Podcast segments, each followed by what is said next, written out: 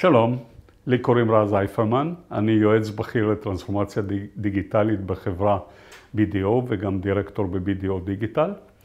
והנושא שאני אדבר איתכם היום זה הנושא של הפרדיגמה הדיגיטלית החדשה, שמורכבת משלושה חלקים, הדאטה, ה-IoT וה-AI, שכל אחד מהם מייצג עולם אחר, ואנחנו נדבר על זה. אנחנו נמצאים בעיצומה של טרנספורמציה דיגיטלית של מהפכה שמקובל לקרוא לה מהפכה התעשייתית הרביעית. ואם הראשונה עסקה בקיטור והשנייה עסקה בחשמל והשלישית במחשוב, אנחנו היום במהפכה שמקובל להתייחס למושג אינטליג'נס, האינטליגנציה, כאל המרכיב המרכזי של המהפכה. בתוך, בתוך המהפכה הזאת אנחנו רואים שהטכנולוגיה, אה, או הטכנולוגיות העיקריות שאנחנו עוסקים בהן, הן משלוש קטגוריות. אחת, דאטה. הכל משדר היום דאטה. כל הסנסורים, כל המתקנים, כל המכוניות, המכשירים הניידים שלנו משדרים דאטה. ולכן מקובל היום להניח שהדאטה הוא הדלק החדש, כי הוא מניע בצורה מאוד מאוד חזקה חלק גדול מהתהליכים והתובנות שאנחנו מצליחים להפיק מתוך הדאטה. הדאטה מגיע מאיזה שהן רשתות, וה-IoT מייצג את הרשת העצבית החדשה, שבעצם הכל מחובר להכל. יש לנו מיליארדי סנסורים שמחוברים ביחד לרשת האינטרנט, וכל אחד מהם משדר את הדאטה, אבל גם מקבל כל מיני הוראות. הנושא השלישי זה החשמל החדש, ה-AI, האינטליגנציה המלאכותית. האינטליגנציה המלאכותית חודרת היום כמעט לכל אחד מההתקנים שאתם מכירים, אה, עד לרמת הנורה הבודדת, ודאי למכוניות, ודאי למכשירי הסלולר שלנו ולכל דבר אחר. אה, בעידן הזה לארגון, הארגון חייב להיות ארגון אינטליגנטי. והוא חייב להבין שאם הוא לא ינצל את שלושת המרכיבים שדיברתי עליהם, הוא עלול להפסיד בתחרות אל מול המתחרים. וארגון אינטליגנטי בהקשר שלנו הוא אותו ארגון שמשלב אנשים, דברים, things, וגם את העסקים. ואתם רואים, הוא משתמש במגוון גדול של טכנולוגיות, למידת מכונה, אה, APIs מול מערכות אחרות, big data, IoT, microservices ועוד ועוד ועוד. הארגון האינטליגנטי הוא הארגון שבעצם מתאים את עצמו לעידן הדיגיטלי. אה, הטרנספורמציה הדיגיטלית היא בעצם מסע של הארגון כדי להפוך לארגון אינטליגנטי שתואם את הסביבה הדיגיטלית. זהו בעצם תהליך של שינוי עמוק, אה, עסקי וארגוני, שבאמצע, שאנחנו רותמים את הטכנולוגיות ומיישמים טכנולוגיות דיגיטליות וגם מודלים עסקיים חדשים, וכל זה במטרה לשפר את הביצועים העסקיים. שימו לב למה שרשום בתוך השקף, ה-change משנה את העבר, fixes the past, והטרנספורמציה היא זאת שמייצרת את העתיד של הארגון. אז מה הפרדיגמה הראשונה? נגעתי בה בתחילת דבריי. הנתונים. יש היום תפיסה, יש כאלה שאומרים שהנתונים זה הנפט של העידן הדיגיטלי. אם תסתכלו היום על החברות המובילות בעולם מבחינת שווי שוק, תמצאו שאחד המאפיינים הדומים לכולם, שיש להם המון דאטה. והם יודעים לקחת את הדאטה הזה ולהפיק ממנו ערכים ותועלות ולהפוך את הדאטה בעצם לזרם של הכנסות. אם זה פייסבוק, אם זה גוגל, טסלה, שאוספת המון דאטה מהמכוניות החשמליות שלה, אמזון, מייקרוסופט וכל אלה, דאטה הפך בשנים האחרונות לאחד הגורמי, מגורמי ההצלחה הדרמטיים של ארגונים בעידן הדיגיטלי. אם נסתכל על ההתפתחות של הנתונים, אז אם בשלבים הראשונים, אפילו הייתי קורא לזה אפס, בשלב האפס, בעצם לכל אפליקציה היה את הנתונים שלה, ועכשיו עברנו לעולם שבו האנליטיקה, כלומר היכולת של הארגון להפיק תועלות מתוך ה data הפך לאחד הגורמים המאבחנים בין ארגונים טובים לארגונים שמובילים ומצליחים.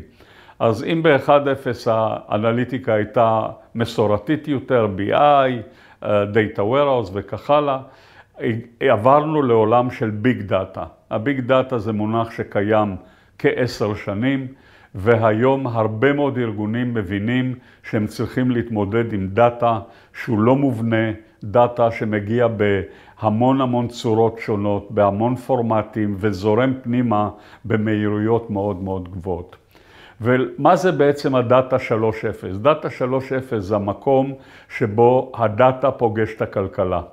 כלומר, היום הרבה ארגונים מבינים שה data הוא אחד האמצעים המרכזיים לייצר את הכלכלה ואת ההצלחה בעידן הכלכלי החדש. הרבה ארגונים מבינים שבאמצעות הדאטה הם יכולים לשפר את חוויית הלקוח, להביא לקוחות לרכוש עוד ועוד מוצרים, להמליץ ללקוחות מה כדאי להם לרכוש, מה אנשים דומים להם רכשו וכדומה.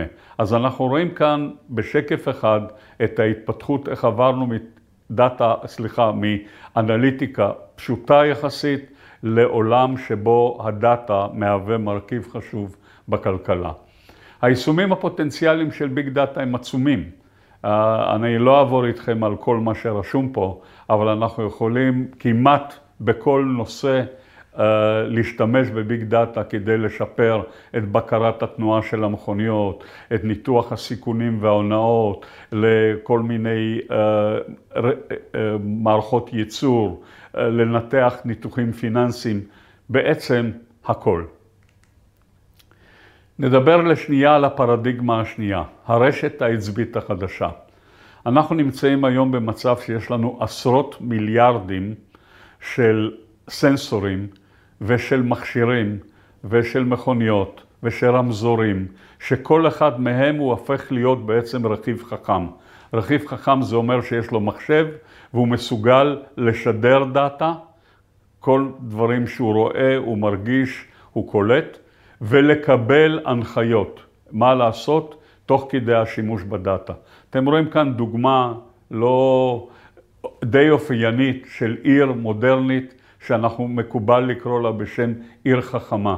עיר שכמעט כל הרכיבים בה מחוברים באמצעות כל מיני סנסורים ובאמצעות הדאטה אנחנו מצליחים להגיע להתמודדות טובה יותר עם זיהום, זיהום האוויר, עם, עם תנועה ועם המון, למשל, תאורה חכמה, למשל, לכוון את התנועה של המכוניות למקומות הנכונים וכך הלאה וכך הלאה. אמ, בואו נדבר על הפרדיגמה של ה-AI. הפרדיגמה של ה-AI ללא ספק משנה את כל מה שהכרנו והיא התפתחה מאינטליגנציה מלאכותית שקיימת כבר משנות החמישים ובשנים היותר מאוחרות הופיע הנושא של Machine Learning ובשנים האחרונות אנחנו עוסקים ב-Deep Learning. Deep Learning זה אומר שהמכונה הופכת ליותר ויותר חכמה ומה שמאפיין את, ה, את הסביבה הזאת שבעצם אנחנו משנים את הפרדיגמה, מפרדיגמה שאנחנו נותנים נתונים ותוכנית מחשב והמחשב מחשב איזה שהן תוצאות, אנחנו עובדים עכשיו הפוך. אנחנו נותנים בעצם למחשב, אומרים לו מה התוצאה, מה זה התמונה הזאת, ואלה הנתונים, וכתוצאה מזה המחשב מפתח בעצם את האלגוריתם, את אותן רשתות נוירוניות שלומדות. זאת פרדיגמה חדשה לגמרי שבה אנחנו לא עוסקים ב-if then else, אלא אנחנו נותנים דוגמאות, data, לאלגוריתמים השונים שנוצרים כתוצאה מאותו data, וככה המערכות האלה לומדות. הפוטנציאל של למידת מכונה הוא עצום. אנחנו יכולים ללכת איתו לכל מיני כיוונים של זיהוי תמונות, זיהוי קול, אה, זיהוי כתב, אה, ניתוח חכם של נתונים, קסטומיזציות חכמות ועוד ועוד. האמת שה machine learning ייכנס כמעט לכל תחום בחיינו או בתחום העסקים. לסיכום, אנחנו דיברנו בקצרה מאוד כאן על המושג של הארגון האינטליגנטי. ארגון אינטליגנטי זה ארגון שמסוגל ויודע להתמודד עם האיומים ועם ההזדמנויות של העידן הדיגיטלי. וכדי לעשות זאת, הוא חייב למצוא את הדרך איך להשתמש בנתונים בצורה חכמה, כדי להפיק מהנתונים את ההחלטות הנכונות, את התובנות האחרונות, להשתמש ב-AI היכן שהוא יכול כדי לקבל החלטות יותר חכמות ולהשתמש במערכות מתוחכמות ומתקדמות, ו-IoT שמחבר לנו את הכל ביחד. את הסנסורים, מפיקים את הדאטה ובעצם מעמיד אותם לרשות האלגוריתמים החכמים של ה-AI, שבעצם מנחים את המכשירים השונים מה לעשות ואיך לעשות. אלה בעצם שלושת הפרדיגמות שרציתי לדבר איתכם, ואיך הדרך עוברת לארגון האינטליגנטי. תודה רבה.